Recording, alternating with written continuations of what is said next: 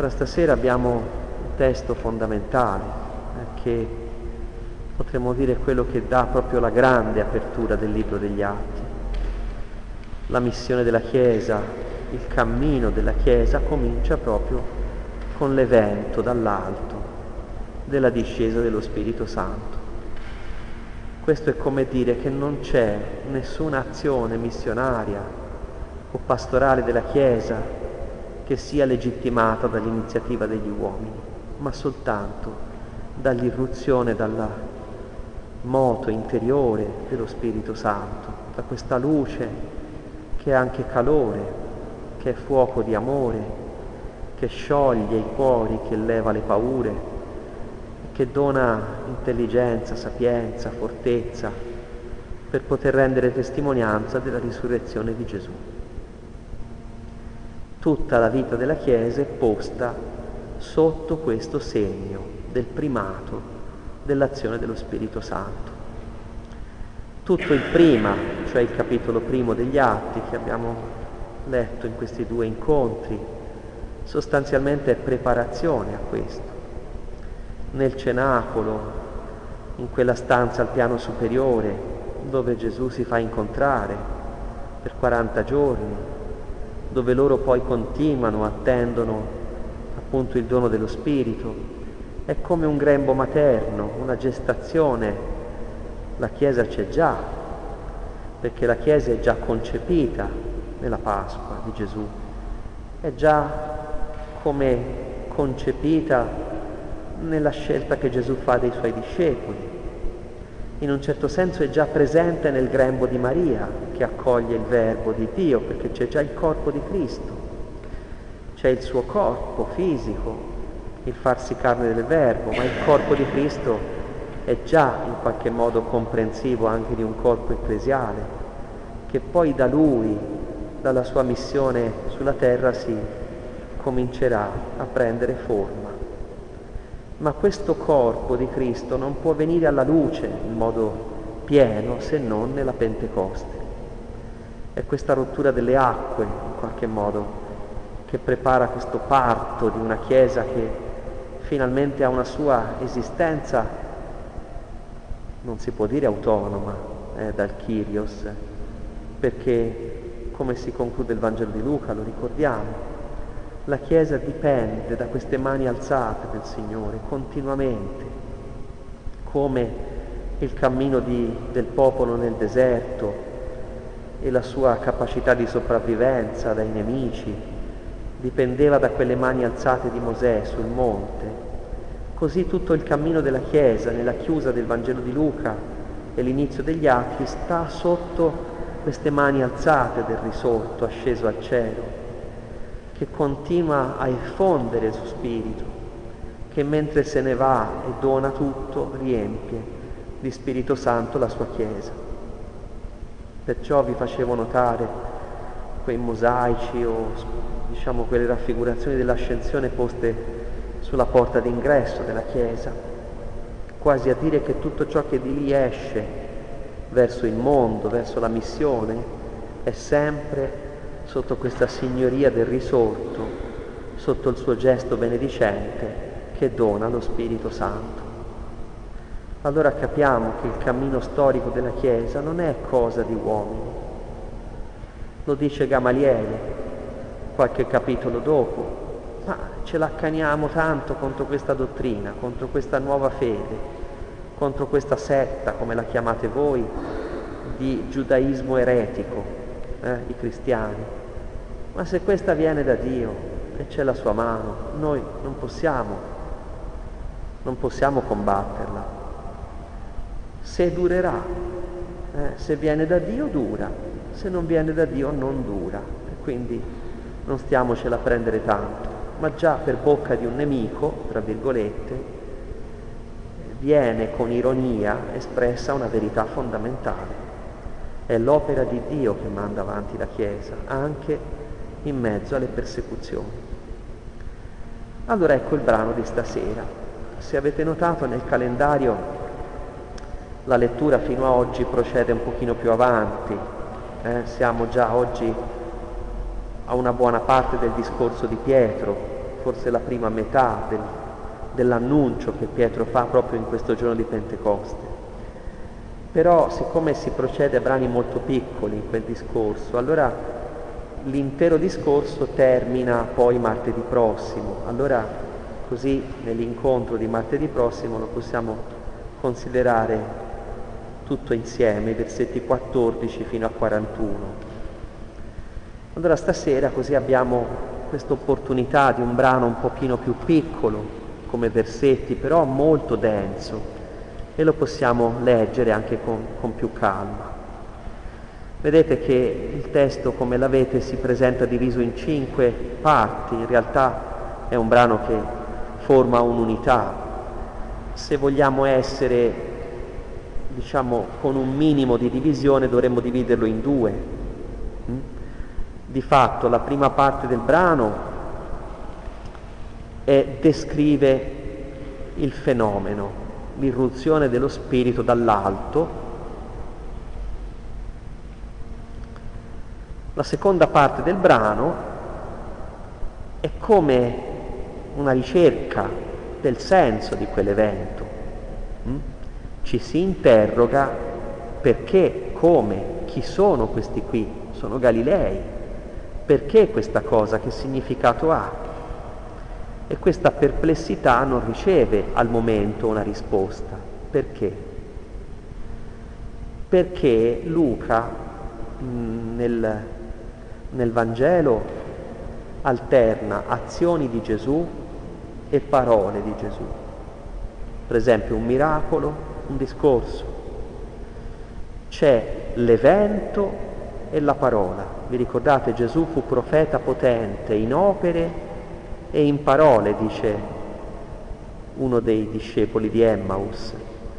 E gli atti cominciano, abbiamo visto l'altra volta, eh, dice tutto quello che Gesù cominciò a fare e a insegnare. Anche negli atti continua questa modalità narrativa. Prima si racconta l'evento, poi c'è un discorso apostolico che commenta, spiega, introduce nella comprensione dell'evento. Ed è il discorso di Pietro. Per cui di per sé non si dovrebbero separare il brano di stasera con il seguito che è tutto il parlare di Pietro a quei giudei lì raccolti. Come dire che la predicazione della Chiesa non è una propaganda fatta per convincere le persone delle ragioni no? di chi sta parlando, ma è eh, come il tentativo umile, povero, di dare, di portare luce a quanto Dio ha già operato. Dunque nel, il principio della predicazione della Chiesa non è l'abilità del predicatore, sono gli eventi che il predicatore poveramente cerca di interpretare nella luce delle scritture. Ma c'è sempre quindi l'iniziativa di Dio o l'iniziativa del risorto, del Signore vincitore, il Kyrios, è sempre sua l'iniziativa mediante lo Spirito. Tuttavia, ecco, queste due parti del brano di stasera le possiamo ulteriormente suddividere. Hm? E la prima parte, vedete, arriverebbe fino al versetto 4.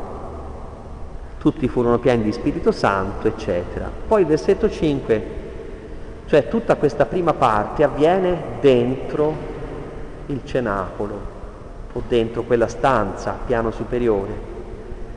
La parte successiva, abitavano a Gerusalemme giudei osservanti, eccetera, invece avviene fuori, allora, l'evento comincia dall'interno. Possiamo dire che la vita della Chiesa ha questo ritmo di entrata e uscita, eh? potremmo dire così diastole e sistole.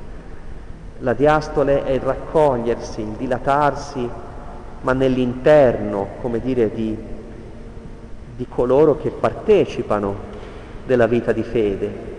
E la sistole è questo elemento invece che espelle verso l'esterno, che manda come un seme quello che è accaduto all'interno, che Dio ha già operato mediante lo Spirito, deve essere, è ciò che poi determina quello che si semina all'esterno. E questa dinamica tra dentro e fuori che dice che le nostre celebrazioni non dovrebbero essere fine a se stesse, mai. Quello che si sperimenta sacramentalmente deve essere vissuto testimonialmente, esistenzialmente, hm?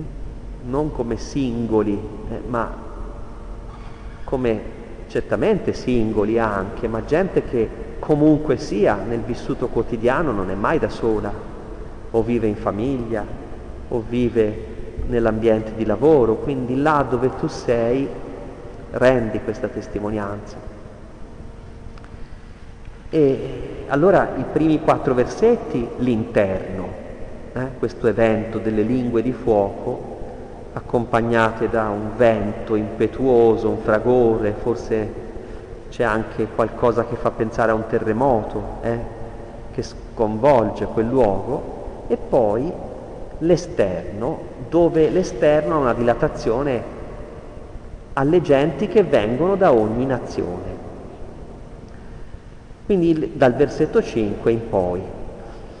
Però ci può aiutare anche questa divisione in cinque brani, vedete? Eh, all'inizio il primo brano sono i discepoli riuniti e il mistero dell'evento. Che cos'è quello che è accaduto? Mm? Alla fine c'è proprio la domanda sul mistero di questo evento. Ma che cosa è accaduto? che cosa significa quello che è accaduto. E questa domanda prepara il discorso di Pietro.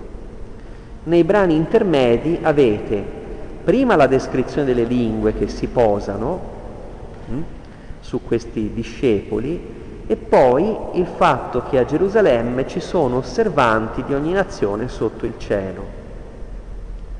Nel quarto momento, questi osservanti di ogni nazione sotto il cielo vengono indicati con la denominazione dei singoli popoli. Ovviamente non sono tutti i popoli, perché dire ogni nazione, per Israele la totalità delle nazioni faceva 70 nella concezione antica. Eh? 70, 10 volte 7, è il numero della universalità dei popoli. Quindi 70 erano le lingue del mondo, c'era una tradizione rabbinica, pensate, che commentava il Sinai e diceva che quando Mosè ovviamente udì la voce del Signore in mezzo al fuoco della montagna, quando il Signore consegnò la Torah, questa voce si espresse già da allora nelle 70 lingue del mondo. Quindi pensate, già è come dire la Torah di Mosè è per Israele, ma ha già un valore universale, quindi è una sapienza che dovrebbe presiedere al vissuto di tutti i popoli ed Israele la possiede, la detiene, quindi non come una cosa sua propria, ma nella mediazione che, ha, che è chiamato a compiere verso i popoli. Quindi da questo particolare capiamo che Luca conosce questa tradizione rabbinica. Allora cosa significa Pentecoste? Significa 50, cinquantina, eh? cinquantina di giorni. La Pentecoste anticamente eh, ci vuole un po' di tempo perché Israele la celebri come festa di pellegrinaggio, molto dopo l'esilio si comincia a celebrare la Pentecoste. Anticamente era la festa della mietitura del grano. Sapete che diciamo, le grandi feste religiose hanno sempre una grande radice antropologica. Per esempio la Pasqua era la festa dei pastori, la primavera il gregge che si deve spostare, no? quindi la transumanza, eh? E questo potremmo dire anche evento della stagione che cambia accompagnato da un'offerta delle primizie del gregge. Qualcosa di analogo per l'Israele sedentario diventa la mietitura del grano. ma la mietitura del grano non è più a primavera, all'inizio della primavera, è già quasi all'inizio della stagione estiva, quindi nel mese di giugno. Allora capite la distanza, la festa della pastorizia, la Pasqua, la festa della mietitura con l'offerta del primo covone è appunto la Pentecoste, cioè 50 giorni dopo, grosso modo. Piano piano, in epoca tardiva questo, ma già in epoca di Gesù è presente tutto questo, la Pentecoste viene a corrispondere non più all'evento naturale, diciamo, della stagione estiva che viene con il grano che si miete, ma all'evento storico del Sinai. Allora la Pasqua non è più la festa del gregge, ma è la festa dell'evento della liberazione dall'Egitto, la Pentecoste dell'arrivo al Sinai al terzo mese, eh, quindi mettiamo una cinquantina di giorni all'inizio di questo terzo mese, quando Israele si raduna davanti alla montagna. La Pasqua allora sta alla Pentecoste come l'uscita dall'Egitto sta al Sinai, potremmo dire noi, come la rinascita battesimale sta all'alleanza che tu responsabilmente decidi, no? Perché non è perché sei stato liberato dall'Egitto che sei obbligato ad aderire al Signore. Il Signore al Sinai vuole un sì dato in piena libertà. Potremmo dire la Pasqua sta alla Pentecoste come l'Egitto sta al Sinai, forse noi sacramentalmente potremmo dire come il battesimo sta alla cresima, eh? dove tu sei già rinato come popolo nel battesimo, ma ricevi nel dono dello Spirito questa capacità di essere fedele a un patto di amore con il Signore. La legge non è più scritta sulla pietra, ma viene scritta nel cuore. Allora si capisce che Luca scrive questo testo della Pentecoste con questi elementi teofanici che richiamano il Sinai, la montagna piena di fuoco, il terremoto, il vento. Questa ci descrive il libro dell'Esodo. E i rabbini dicono, è questo fuoco che scende dal monte, è questa voce di Dio come voce di tuono che si divide in 70 lingue, lingue che indica glossa, eh? indica come doppio valore il fuoco, la fiammella del fuoco come una lingua, ma anche la lingua parlata, le diverse lingue. Capite l'ambivalenza del brano? Eh? Allora c'è dietro questo evento del Sinai che in questa trasposizione teologica della Pentecoste diventa proprio questo, quella legge, quell'amore che Dio aveva dichiarato al suo popolo come scrittura, immaginate un documento di matrimonio, si scrive eh, un atto, si prende un impegno, sì, ma se il matrimonio fosse solo una scrittura esterna, no? Allora noi capiamo, no, il matrimonio è una realtà di amore che poi diventa scrittura, no? Ma non può partire come scrittura soltanto. E tuttavia la realtà di amore c'è prima della scrittura, è Dio che ama quel popolo. Ma quel popolo quando si impegna a rispondere all'amore non ne ha ancora la capacità. Perciò la legge rimane come un peso, dice San Paolo. È come se uno avesse dei doveri che non ce la fa a vivere, dovesse rispondere a un amore che è più, così più grande di lui che non ha speranza di poterlo vivere.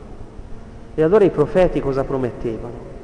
Vi darò un cuore nuovo, toglierò il cuore di pietra, vi darò un cuore di carne vi metterò il mio spirito, perché voi possiate vivere non come un peso, ma come un'energia intima che vi muove la fedeltà al mio patto di amore. Ecco la Pentecoste, rende il Sinai ormai un evento personale, gioioso, vivibile da ciascuno, da ciascun credente in Cristo Signore. Allora il giorno della Pentecoste, vedete lì avete quella espressione stava compiendosi, eh, stava compiendosi, richiama Luca 9,51, quando inizia il viaggio. di Gesù, eh? quando stava compiendosi eh, il suo destino, Gesù rese la sua faccia dura verso Gerusalemme. Allora capiamo che la salita di Gesù che è cominciata in quel viaggio della croce non è finita, è arrivata alla risurrezione, è arrivata all'ascensione al cielo, fino a questo compimento che è il dono dello Spirito, in cui quel cammino è possibile anche alla Chiesa. Ecco, poi avete indicati alcuni brani dopo la parola Pentecoste che indicano questa, la celebrazione di questa festa nel libro dell'Esodo, Levitico, Deuteronomio, nel libro di Tobia, nei Maccabei. Ne avete un paio di menzioni anche negli Atti degli Apostoli, quando Paolo incontra gli anziani di Efeso, al capitolo 20 degli Atti, e lì dà il suo testamento spirituale, Paolo ha fretta di partire perché vuole essere a Gerusalemme prima della Pentecoste. E cioè ci vuole essere anche e vuol partire in un tempo di navigazione propizia, quando la stagione volge al meglio e, e il mare è, è, un, è buono per poter navigare. Ma insomma vuole essere a Gerusalemme Paolo per la Pentecoste, poi sarà la Pentecoste del suo arresto e dell'inizio della sua prigionia. Si trovavano insieme nello stesso luogo. Vi ricordate che abbiamo lasciato questo, questa comunità l'altra volta? Insieme. Erano concordi, eh? questa unione di cuore eh? e nella preghiera soprattutto. E questo essere tutti insieme che determina il dono dello Spirito. Noi non abbiamo potere di ottenere lo Spirito, è un dono liberale, gratuito di Dio, ma se siamo ognuno per conto suo possiamo ricevere lo Spirito. È proprio questo nostro essere insieme nella povertà di un incontrarci che vuole essere fedele proprio a questo stare accanto ai fratelli, che si innesca la condizione per il dono dello Spirito. E quando i fratelli sono insieme, che c'è questo scendere della rugiada sulla barba di Aronne, della rugiada sui monti dell'Ermon e dell'olio, eh, della, dell'unzione crismale sulla barba di Aronne. E quando i fratelli sono insieme, come dice il Salmo 133, che allora scende questa benedizione dall'alto, paragonata a un olio eh, o, o all'azione della rugiada e dice quindi che ecco, questa riunione in concordia probabilmente comprende un gruppo un po' più grande dei dodici. Ricordate che nel cenacolo a pregare concordi c'erano, dice, i nomi dei dodici, poi c'erano insieme alcune donne, Maria e i fratelli di lui, quindi è un gruppo più numeroso. Addirittura il versetto dopo c'erano 120 persone riunite quando scelgono Mattia, a sorte. Eh? Quindi saranno stati anche una presenza più numerosa di quella dei soli 12 apostoli, ma qui non lo precisa. Venne all'improvviso dal cielo. Ecco, il cielo è il luogo dove abbiamo visto Gesù salire. Quindi rimanda questa parola cielo rimanda all'ascensione come il luogo da cui scaturisce questa azione dello Spirito. E eh, la parola cielo riferita a Gesù tornerà anche in Atti 2.33, in Atti 3.21, nel discorso di Pietro. Eh? Lui è assiso al cielo, il cielo è il luogo della sua dimora e dove lui siede regalmente. E vi ricordate quando conclude Luca il suo Vangelo? Dice, restate a Gerusalemme finché non siate rivestiti di potenza dall'alto. La promessa di Gesù è che qualcosa deve venire dall'alto e bisogna attenderlo. Luca 24, 49. Ma già nel Padre nostro c'è questo elemento. Padre nostro che sei nei cieli e di lì allora noi chiediamo la santità del tuo nome, il tuo regno, il pane quotidiano. Quindi questa azione comunque, eh, diciamo, dello Spirito, che proviene da questa paternità che Gesù ormai in qualche modo eh, condivide come unica azione verso di noi. È il Padre del cielo, infatti Luca nel Padre nostro, al capitolo 11, se lo andate a vedere, dice che bisogna chiedere al Padre che è nel cielo. Mm? E bisogna chiedere che cosa? Il pane. Però quale padre, se un figlio gli chiede un pane, gli dà una pietra? Se voi chiedete lo Spirito Santo, Dio ve lo dà. Quindi già lì Luca fa capire che l'oggetto di ogni preghiera è lo Spirito Santo. Allora qui cominciamo a capire un po' di cose che nel Vangelo sono state già preannunciate, e cioè che lo Spirito può venire perché? Perché si è riuniti insieme, perché insieme si chiede, si dice Padre nostro, eh, ciascuno, ma tutti insieme, e perché c'è questa attesa disponibile che diventa preghiera, invocazione attesa dell'iniziativa di Dio.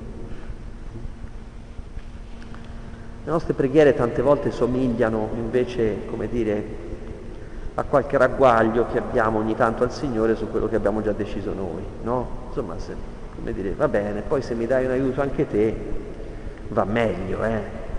Magari va bene lo stesso, insomma ogni tanto dobbiamo dargli qualche ragguaglio di quello che Mm? E quindi la nostra preghiera funziona come una specie di ciliegina su una torta già fatta, no?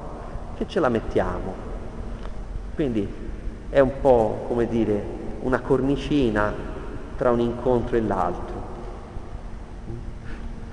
A me fa curioso, per esempio, quando vado a volte anche in parrocchie a pregare, magari a leggere il Vangelo, no? in un incontro simile a questo, no? E il parroco o qualcuno, chi per lui che introduce l'incontro, dice prima dell'incontro diciamo una preghiera. Nel nome del Padre, del Figlio e dello Spirito Santo, al Padre nostro, poi nel nome del Padre, del Figlio e dello Spirito Santo. Poi alla fine dell'incontro adesso diciamo un'altra preghiera. Ecco, c'è questa percezione, come dire, che c'è una specie di cosina che si mette no, al suo posto e invece, capite, qui è tutto questo stare insieme che è segnato da questo, potremmo dire, clima no? intenso di preghiera. Un fragore, quasi un vento impetuoso. Eh? La parola tuono, per esempio, torna in Isaia. La parola tuono, kol in ebraico, kol, eh? vuol dire voce, si pronuncia, è una gutturale eh? profonda, kol, che quasi avrebbe un effetto esplosivo come onomatopeica, call, call, che, che poi vuol dire anche tuono. Eh? C'è il Salmo 29, 28, che ripete come un martello questa parola call, voce. Il tuono del Signore schianta i cedri, schianta i cedri del Libano, il tuono del Signore, ma è la voce di per sé, no? Che è come tuono, e anche qui eh, l'effetto del fragore come un parlare. E in Isaia ritorna anche, vi ho citati lì i brani, ma soprattutto in modo più curioso torna nel Deuteronomio. Quando il popolo Mosè nel Deuteronomio racconta un fatto accaduto 40 anni prima, racconta di quando erano al Sinai e ricordate la lettura abbiamo fatto l'anno scorso, no? del libro del Deuteronomio, voi, dice, avete guardavate la montagna e non vedevate nessuna figura, quindi non vi fate idoli. Dio non vi si è presentato con dei tratti. Cosa vedevate del fuoco e avevate paura. Da quel fuoco usciva una voce, ma voi avevate paura anche della voce perché era una voce potente. E allora mi avete detto vacci te, no? Poi dopo ci riferisci con la voce tua, no? E allora no, siamo meno spaventati di quello che dice il Signore.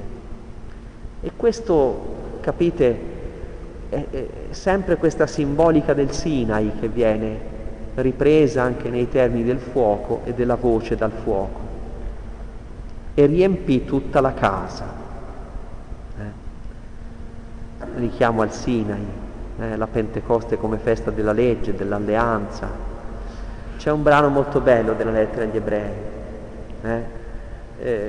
Quasi a conclusione della lettera, capitolo 12, dice voi non vi siete accostati a una montagna, a fuoco ardente, a voce di tuono, ma alla Gerusalemme celeste, a miriadi di angeli. Dice questo cambio di segno un po' dell'economia del Nuovo Testamento, dell'economia in cui Dio ormai ci parla dalla carne del figlio, non ci parla più come una teofania che ci paralizza, pur nella voce, no? Da qualcosa che è affascinante ma che è anche temibile. Dio ci parla nel bambino di Betlemme, nel crocifisso, ci parla con voce che non è più di tuono, ma è adatta al nostro modo di percepire, adatta alla nostra affettività che la deve accogliere, non la paralizza la nostra affettività nella paura, ma la scioglie in un moto affettivo delle viscere, di amore. Dio non può essere amato con le viscere da noi. Noi con le viscere possiamo amare soltanto la carne, altri esseri umani, ma se Dio si fa uomo, si fa bambino, non scioglie anche le nostre viscere l'amore di Dio per Lui, capite? Eh, che noi dovremmo sempre più recuperare una teologia meno intellettualistica e più capace di includere il moto degli affetti, che è già in qualche modo impregnato di senso, è già impregnato di etica, di giustizia, eh, che poi la nostra intelligenza deve in qualche modo oggettivare, comunicare. Eh. Gli affetti sarebbero muti di per sé se, se fossero solo loro, sentono ma non sanno come dire, però orientano già. Ci può essere qualcosa di intelligentissimo intellettualmente, no? che noi diciamo è folle. Eh tutto il progetto nazista eh, che è fatto con una meticolosità, come un congegno, no? che è un piano, che è una strategia, che ha dei punti di partenza e di arrivo, delle cause, degli effetti, delle motivazioni. E diciamo è folle. Perché? Perché c'è un'idea, c'è una percezione di bene, di giustizia che è pre-razionale in ciascuno di noi al bambino te gli puoi insegnare ciò che è vero e ciò che è giusto fino a un certo punto. Il tuo insegnamento non consiste nel dire questo è giusto, questo è sbagliato, questo è giusto, questo è sbagliato, memorizza. Consiste nel fargli accogliere la percezione che il bambino ha già di quello che è buono, a partire da un'effettività che ha bisogno però di essere orientata. No? Il bambino lo sa già, che c'è qualcosa di cattivo. Un gesto violento lo traumatizza, anche se è un neonato, che non ha assolutamente l'uso di ragione. E quindi chiudo questa parentesi, eh, va bene, per dire una cosa che meriterebbe un po' più di riflessione ecclesiale. Apparvero loro lingue come di fuoco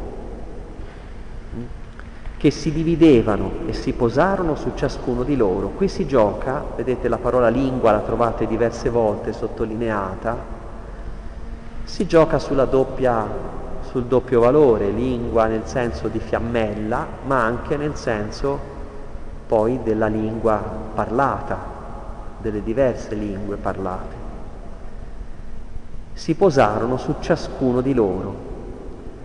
Qui si sta compiendo qualcosa che la fine del Vangelo di Luca dice di potenza dall'alto, ma già dall'inizio del Vangelo di Luca vi battezzerà nel fuoco, diceva il Battista. E Gesù che dice sono venuto a portare un fuoco sulla terra, come vorrei che fosse già acceso. E qui si realizza questa promessa che è insieme il desiderio profondo di Gesù.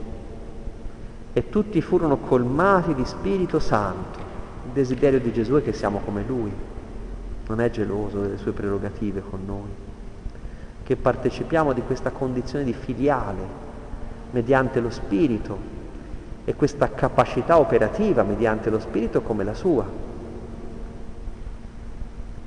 in Lui, legati a Lui. Furono colmati di Spirito Santo e cominciarono a parlare in altre lingue. Allora qui capiamo che l'esperienza dello Spirito Santo per Luca è anzitutto un'esperienza profetica. Il primo diciamo, elemento che, che, che si esprime in questa esperienza è un elemento di parola.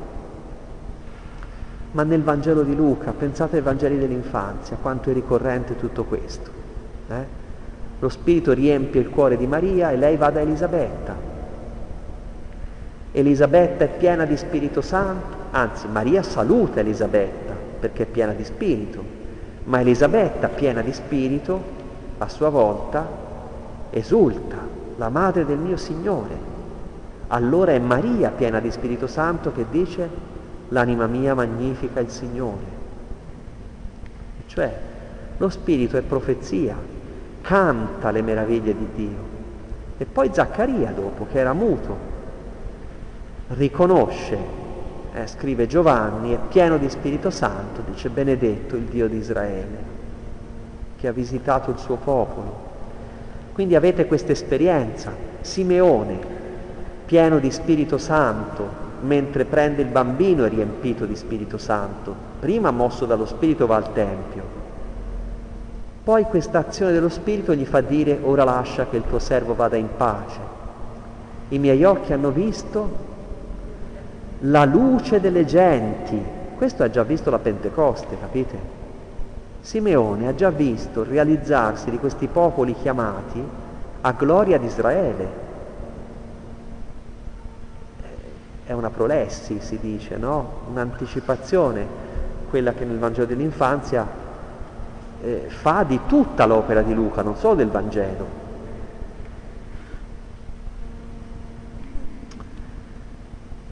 E quindi, ma possiamo dire Pietro in Atti 4-8 è pieno di Spirito Santo e parla, poi vengono arrestati Pietro e Giovanni, dopo sono liberati e si radunano e pregano il Signore di poter annunciare la parola, il luogo si scuote e pieni di Spirito Santo parlavano con franchezza, è uno spirito di profezia.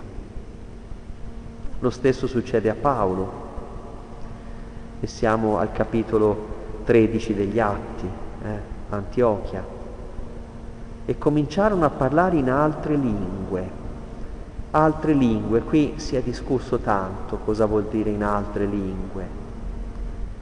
È una glossolalia oppure una xenolalia? Eh? Xenolalia vuol dire parlo lingue straniere, va bene? Quindi immaginate che questi parlavano eh, eh, proprio diverse lingue, non solo l'aramaico, eh, eh, ma parlavano il greco, parlavano il latino, mettiamo, parlavano in modo da essere capiti da gente che non parlava la stessa lingua. Oppure invece quello che in prima Corinzi Paolo chiama glossolalia, cioè un parlare con una lingua che solo gli angeli capiscono, una lingua che la capiscono soltanto quelli che sono dentro quell'esperienza. In questo caso si allude a un fenomeno mistico capite? Ora qui forse è sbagliato anche porre la questione in questi termini. Loro parlavano ed erano capiti e la gente si meravigliava che quelli così eh, galilei, così primitivi, diciamo, nella loro cultura, potessero farsi capire così bene. Da una parte forse possiamo dire che se c'è un linguaggio veramente universale è quello dell'amore, che anche se non si parla la stessa lingua ci fa comprendere. Eh? È, è, il linguaggio che abbiamo degli affetti, no? dei gesti, eh, che supera le barriere culturali, no? linguistiche e via dicendo. Non sappiamo in che cosa sia consistito esattamente questo fenomeno, se loro parlavano la stessa lingua, ma poi la gente li capiva comunque. Ecco, fatto sta che c'è questa comunione eh, di, realizzata dallo Spirito, eh, di esprimersi, eh, dice, apoftengestai. La stessa parola torna all'inizio del discorso di Pietro. Pietro apre la bocca e si esprime così. E la stessa parola torna nell'ultimo discorso di Paolo, davanti a Re Agrippa. Quindi Pietro e Paolo sono fino in fondo i portatori di questo potere di esprimersi mediante lo Spirito. Quindi è lo Spirito che è sceso prima su Gesù, che lo abilita alla sua missione, battesimo al Giordano. Quando Gesù nella sinagoga di Nazareth, vi ricordate, dice lo Spirito è su di me, mi manda a annunciare ai poveri, eccetera, no? E anche lì c'è l'accettazione e il rifiuto, come qui. Alcuni dicono che cos'è mai tutto questo? In fondo, eh? La stessa cosa, quando Gesù esce dalla sinagoga di Nazareth, o meglio, quando è ancora dentro. Ma come mai questo qui? Ma chi è questo qui che è il figlio di Giuseppe, che è un Galileo, che è uno di qui? Come tutto questo? E si meravigliavano. E la stessa cosa sta accadendo qui. Quindi quanto è accaduto a Gesù accade alla Chiesa. E dice eh, ancora che questo appunto potere di esprimersi in questo modo corrisponde alla profezia di Gioele. Negli ultimi tempi, quando sarà il giorno del Signore, giorno di oscurità, giorno di e ridescrive questi fenomeni, diciamo, teofanici e dice allora i miei figli e le mie figlie profeteranno, parleranno, i giovani e i vecchi. C'è questo spirito che è dato a tutti, senza distinzione di sesso, di, di cultura, di età. No? Pensa, ma gli anziani sono saggi, parlano, i giovani ascoltano. Invece qui lo spirito tocca tutti, è un popolo di profeti, quello che ormai qui si comincia a manifestare. Abitavano allora Gerusalemme giudei osservanti di ogni nazione sotto il cielo. Questi giudei sono giudei pii che osservano scrupolosamente la legge, ma sono tutti giudei.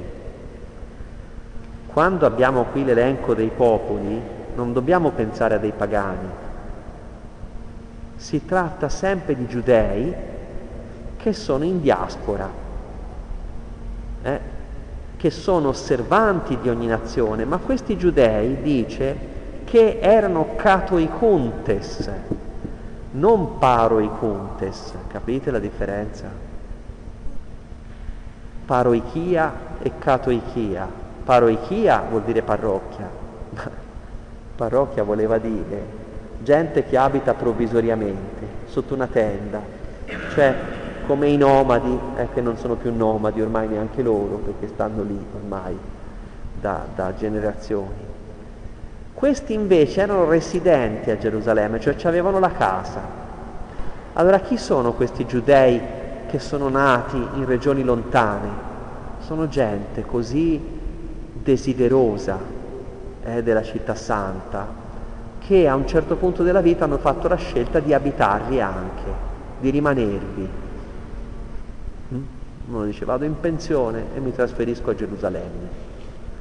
Oppure senza pensione, che forse non c'era, eh, ma mi adatto e faccio questa scelta, magari lascio una parte della mia famiglia nella terra del mio, della mia nascita, eccetera, e scelgo di dimorare a Gerusalemme perché attendo il compimento delle promesse di Dio, come Simeone. E dice allora che erano di ogni nazione che è sotto il cielo, universalità della diaspora giudaica. Ecco, a quel rumore, sono nel quadro centrale, eh? Eh, questo quadretto che dice un po' come l'interrogativo profondo di tutto questo, che è ripreso alla fine, tra l'altro. La folla si radunò e rimase turbata. Essere confuso, dice il termine, no?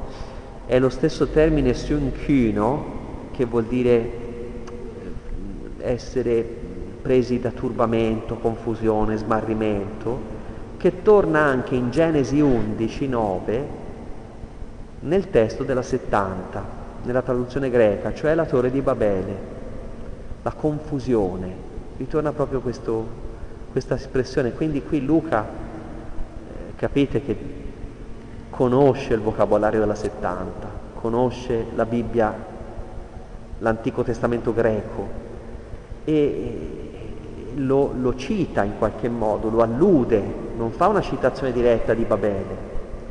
Però se pensate cosa è successo a Babele, c'era la volontà imperialistica di parlare tutti la stessa lingua, di fare tutte le stesse cose, per essere uniti, bellissimo uno può pensare, un progetto siamo tutti uniti, e invece è il primo atto di globalizzazione della storia, pensare tutti uguali, naturalmente perché chi comanda può manovrare meglio, capite? E il Signore reagisce perché non vuole questa omologazione, perché prima di Babele il Signore ha voluto che i popoli si moltiplicassero e abitassero la terra. Questo progetto imperialistico è imposto dagli uomini, da alcuni uomini, e fallisce, ma fallisce perché in se stesso si contraddice. Se tutti cercano di emergere e di andare sempre più in alto, poi cosa succede? Che alla fine poi si creerà un conflitto e una confusione tra le persone stesse, che è la debolezza di ogni tentativo imperialistico e poi è destinato a franare quando manca quella tenuta, quella capacità di tenere insieme ad opera del potere umano. Qui invece è il turbamento certamente della folla che richiama in qualche modo quello, quello di Babele. Eh, beh, è ancora descritto anche negli atti, eh, questo turbamento, questa confusione, c'è in vari brani degli atti. Eh, per esempio a seguito della conversione di Paolo, quando Paolo comincia a annunciare la fede, si crea un certo turbamento, no? E, e, la gente si interroga da dove gli venga tutto questo. Cioè. E ciascuno li udiva parlare nella propria lingua, erano stupiti, eh? stupiti. Pensate, la stessa parola torna quando Maria e Giuseppe ritrovano Gesù a Gerusalemme a 12 anni nel Tempio. Rimangono meravigliati e fuori di sé per la meraviglia dicevano, ma questi non sono tutti Galilei. È la stessa, ma quest'uomo non è di Nazareth, non l'abbiamo visto qui sempre. Com'è possibile che dica queste cose? E anche di Paolo, Atti 9:21, ma quest'uomo non era un fariseo.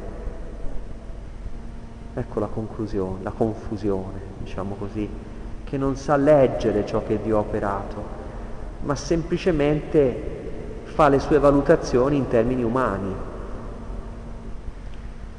Come mai ciascuno di noi sente parlare nella propria lingua nativa? E comincia un elenco di popoli. Siamo parti, medi, sono queste, diciamo, sono come semicerchi, se voi guardate la carta geografica, la collocazione di questi popoli funziona come, come semicerchi che vanno in direzione da est verso ovest, no? O da sud-est verso nord-ovest. Mm? Parti, i parti erano i più lontani, erano tremendi parti, i romani non riuscirono a domarli, perché erano talmente distanti, oltre il Tigri, oltre l'Eufrate, che praticamente non riuscivano a controllare quelle frontiere nel deserto. Ebbero delle sonore sconfitte dai parti, i romani, perché questi facevano delle incursioni nel deserto all'improvviso e sbaragliavano. Eh? E quindi diciamo, rappresentano quei confini dell'impero sempre pericolosi, sempre ardui da parti medi, siamo nella Persia, Elamiti, eh, tutta la zona che sta lungo il Tigri, venendo verso la Turchia, verso l'Anatolia, poi dopo Egitto, Libia, vicino a Cirene, eh, si descrive un altro anzi scusate, della Mesopotamia, della Giudea e della Cappadocia, lo seguite il movimento, Mesopotamia, Giudea, Cappadocia, descrive un altro movimento verso occidente, Ponto, siamo sotto il Mar Nero, Asia, siamo verso l'Egeo. Asia indicava l'Asia minore, non la, la grande Asia. Frigia e Panfilia, e qui siamo sempre nelle regioni dell'Asia Minore, però si culmina verso l'Egitto e la Libia. Vedete? Frigia, Panfilia e poi si va nella parte più occidentale e a sud. Quindi avete in questa tavola dei popoli corrisponde alle nazioni di Genesi 10, che sono i popoli che si diffondono dopo il diluvio, ok? Quindi prima del diluvio non conta più eh, quello che è successo e dopo che c'è questa ripartenza con Noè no? e con i suoi tre figli. Gli atti degli apostoli seguono questo movimento, seguono soprattutto la missione, ecco questi cerchi verso occidente, corrispondono alle grandi missioni che vanno dal sud-est fino al nord-ovest, fino a Roma, capite? La grande missione. Quindi da Sem, dai Semiti fino ai figli di Jafet, i figli di Noè. I Semiti in questo caso è la missione ai Giudei, punto. Però quindi sono indicati anche gli arabi, vedete, nell'ultimo gruppo, cretesi e arabi. Poi negli atti degli Apostoli mancano completamente i figli di Cam. No, non mancano, c'è l'Egitto e la Libia. Ok? quindi sono quelli dell'Africa. Ma poi ci sarà quel grande convertito che è l'eunuco etiope, che dirà come un po' di Vangelo è arrivato anche fino a queste profondità del, del più lontano, perché i confini della terra non sono Roma soltanto, sono queste popolazioni de, de, di un continente che era completamente fuori da ogni tipo di rotta, perché era impenetrabile. Allora se guardate parti medie lamiti e si procede abitanti della Mesopotamia, poi quindi sta ricapitolando la Mesopotamia, poi Giudea Cappadocia, binomio, quindi dalla Giudea fino alla Turchia, poi Ponto e Asia, un altro binomio, Frigia Panfilia, un altro binomio, c'è la E, poi Egitto e Libia, Cirene, la Cirenaica è una zona della Libia, va bene? Poi c'è un altro binomio che non c'entra niente con la dislocazione geografica, romani, qui residenti. Questo è da sé, vedete? Allora qui a Luca è piaciuto caratterizzare questo mondo romano Dopo aver detto tutto questo elenco, romani, dire romani non è già dare un senso complessivo a queste differenze, perché è la grande dominazione che le sta abbracciando tutte in quel momento. Poi dice giudei e proseliti, questo è un binomio che non c'entra più geograficamente.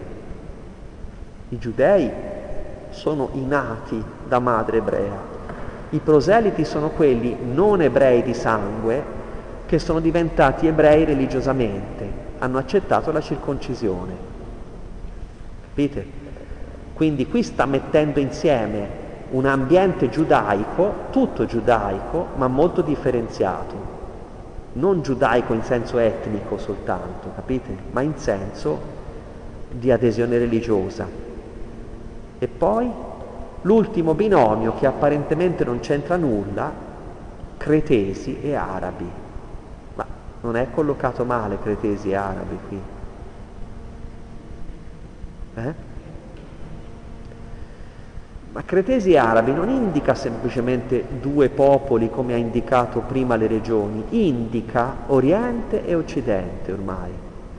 Dopo che ha detto comple- diciamo, questo complesso romani, poi ha detto giudei e proseliti, un binomio che indica la totalità, cretesi e arabi è un altro binomio che indica la totalità, mentre i binomi precedenti indicano sempre parti.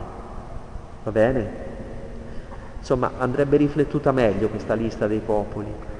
Cretesi e arabi è come dire semiti e iafetiti, gente dell'Asia, arabi, e gente dell'Europa. Ecco il mondo, diciamo, che si delinea no? in questa espansione del Vangelo. E li udiamo parlare nelle nostre lingue delle grandi opere di Dio. Eh, vi dicevo al Sinai la Torah era proclamata nelle 70 lingue del mondo, diceva la tradizione rabbinica. Maria proclama le grandi opere di Dio, magnifica il Signore la mia anima perché è piena di Spirito Santo. Lo stesso Zaccaria. Secondo la tradizione rabbinica, Dopo gli ultimi profeti, Ageo, Zaccaria e Malachia, gli ultimi grandi profeti, il cielo si era chiuso, cioè la profezia non c'era più. C'era un libro, c'erano i rabbini, i maestri, ma tutti interpreti di un libro che non potevano avere la pretesa di dire oracolo del Signore come il profeta, capite? Dovevano dire, mi sembra eh, che il Signore dica questo cioè, tono più modesto chi interpreta un libro di chi parla per un'azione diretta dello Spirito. Dopo, dopo Malachia la grande profezia non c'è più e il cielo è chiuso. Capite allora cosa accade qui? Che quello spirito di profezia che non soffiava più, a Pentecoste il cielo si riapre ed è la Chiesa che detiene lo spirito profetico dei tempi messianici il cuore nuovo di Geremia, di Ezechiele, lo spirito nuovo che cambia, lo spirito che risuscita le ossa aride e fa un popolo vivo da morto che era. Eh? Quindi c'è tutta questa ricchezza effettivamente, è tutto l'Antico Testamento che qui viene. E poi questi brani profetici, vi ricordate i popoli che sono attratti a Sion? Eh? capitolo 2 di Isaia, no? Forgeranno le spade in vomeri, le lance in falci, no? Verranno verso il mio monte santo. Isaia dice affluiranno, ma affluire vuol dire andare in basso, non andare in alto. Invece qui c'è un fiume che va in salita. È curiosissima questa espressione, no? È proprio la parola fiume, eh, Nahar, che dice questo migrare, camminare dei popoli verso il monte, non dice verso il Tempio, dice verso il monte del Tempio, perché ormai il Tempio non c'è più, ma dice un riferimento alla Torah che i popoli cercano e quando vedranno un giudeo, dice, lo afferreranno e gli diranno vieni qui, vogliamo essere anche noi come te, no? Siccome se ne trovava pochi, quando ne trovavi uno, poveraccio, non lo lasciavi vivere perché questi pagani avevano una sete di imparare la parola del Signore. No?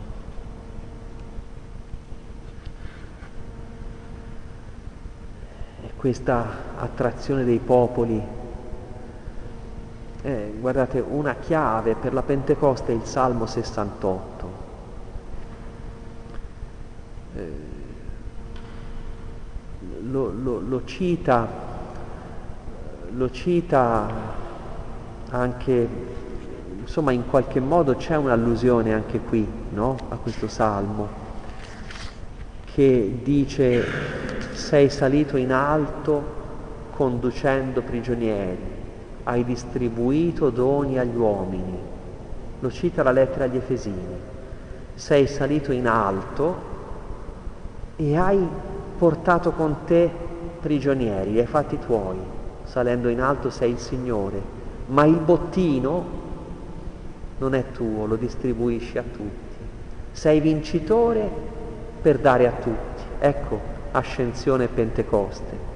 Eh, questa operazione descritta da un versetto del Salmo 68 che la lettera agli Efesini riprende, colui che è discese, colui che ascese era lo stesso che discese e che è salito per acquistare il potere su tutte le cose ed è salito per distribuire doni. Il Salmo 68 si leggeva per la festa di Pentecoste. Eh, quindi avete una ricchezza anche liturgica qui che Luca, eh, diciamo, conosce.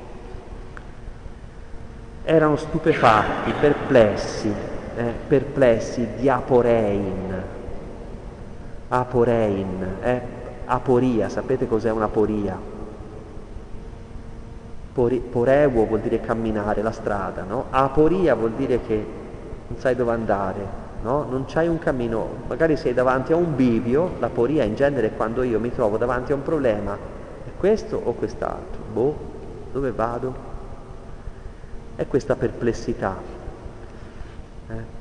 E si chiedevano che cosa significa questo? Mm? Altri invece li deridevano si sono ubriacati di vino dolce. Siccome la festa di Pentecoste prevedeva anche proprio questo, no? eh, questo uso anche del vino, no? nelle grandi feste del resto, e questi l'avevano bevuto già la mattina presto. Allora questa domanda, che cosa significa, prepara il discorso di Pietro.